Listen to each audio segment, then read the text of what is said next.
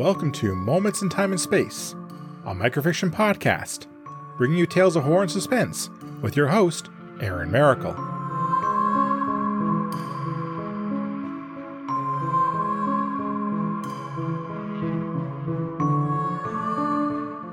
Hello, everyone. Peer pressure puts teenagers under constant stress. The worry to fit in and be accepted by a larger social group can make some take risks that come with too great a price. The streetlights cast a hazy yellow glow onto the mist covered streets. Noah slunk down a back alley, trying to stay to the shadows. His lanky teenage body was clumsy, and he worried that with every step he took, that someone would be alerted to his presence. On top of that, the full face respirator he wore felt like it made his breathing sound like a windstorm. He was almost to the edge of the park where Liam said to meet. The hour was late, and it was way past curfew. Getting caught in the streets now would mean getting grounded, and probably mean some time in the detention facility for re education. The last part wasn't necessary, as Noah had seen what the persistent toxic mist could do to a person.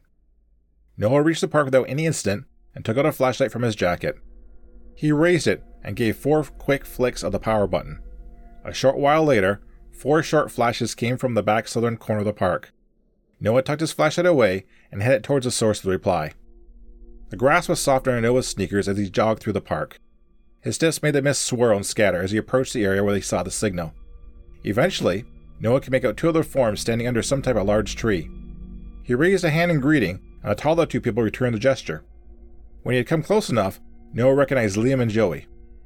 Both wore full face respirators like himself, but also had jean jackets with large patches, probably displaying the name Mist Marauders sewn on the left breast. Hey, Noah. I wasn't sure if you would show up, Liam said.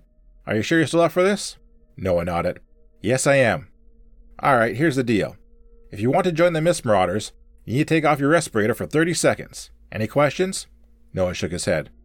Alright, the time starts when you take off your respirator and hand it to Joey. You can check it out any time and ask for it back, Liam explained. Noah snapped. I won't chicken out. Sure you won't. Now let's do this. Noah took a deep breath and removed his respirator. He handed it to Joey, and as soon as the respirator was in Joey's hands, Liam began to count out loud 30, 29, 28, the mist felt cool against Noah's skin. He could feel beads of sweat forming on his forehead, and he fought to remain calm. All week, Noah had been practicing holding his breath, and he knew he could make it all the way to 45 if he had to. The goal right now was just to look cool and unafraid in front of his potential new friends. 15. 14. 13. A stinging sensation filled Noah's nose, but he did not flinch. There was no serious danger as long as he did not inhale the toxic mist.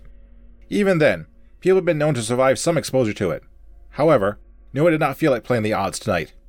Hey, you kids, freeze! A blinding light suddenly engulfed the trio, and heavy footsteps could be heard running towards them. Cops! Run for it! Liam shouted. All three boys took off running through the mist. Liam and Joey led the way with Noah close behind. His lungs were beginning to burn, and he could feel the urge to breathe growing inside of him. Joey was slowly pulling away from Noah, and he knew he only had one option left. Mask! Noah shouted. The shout used the last Noah's air, but it seemed to have worked. Joey looked back and threw the respirator in his hands towards Noah. The black headgear sailed through the air and bounced off Noah's fingers. He watched as the respirator tumbled to the ground and vanished into the mist. Noah's body forced him to exhale, and he sucked in a lungful of the toxic mist.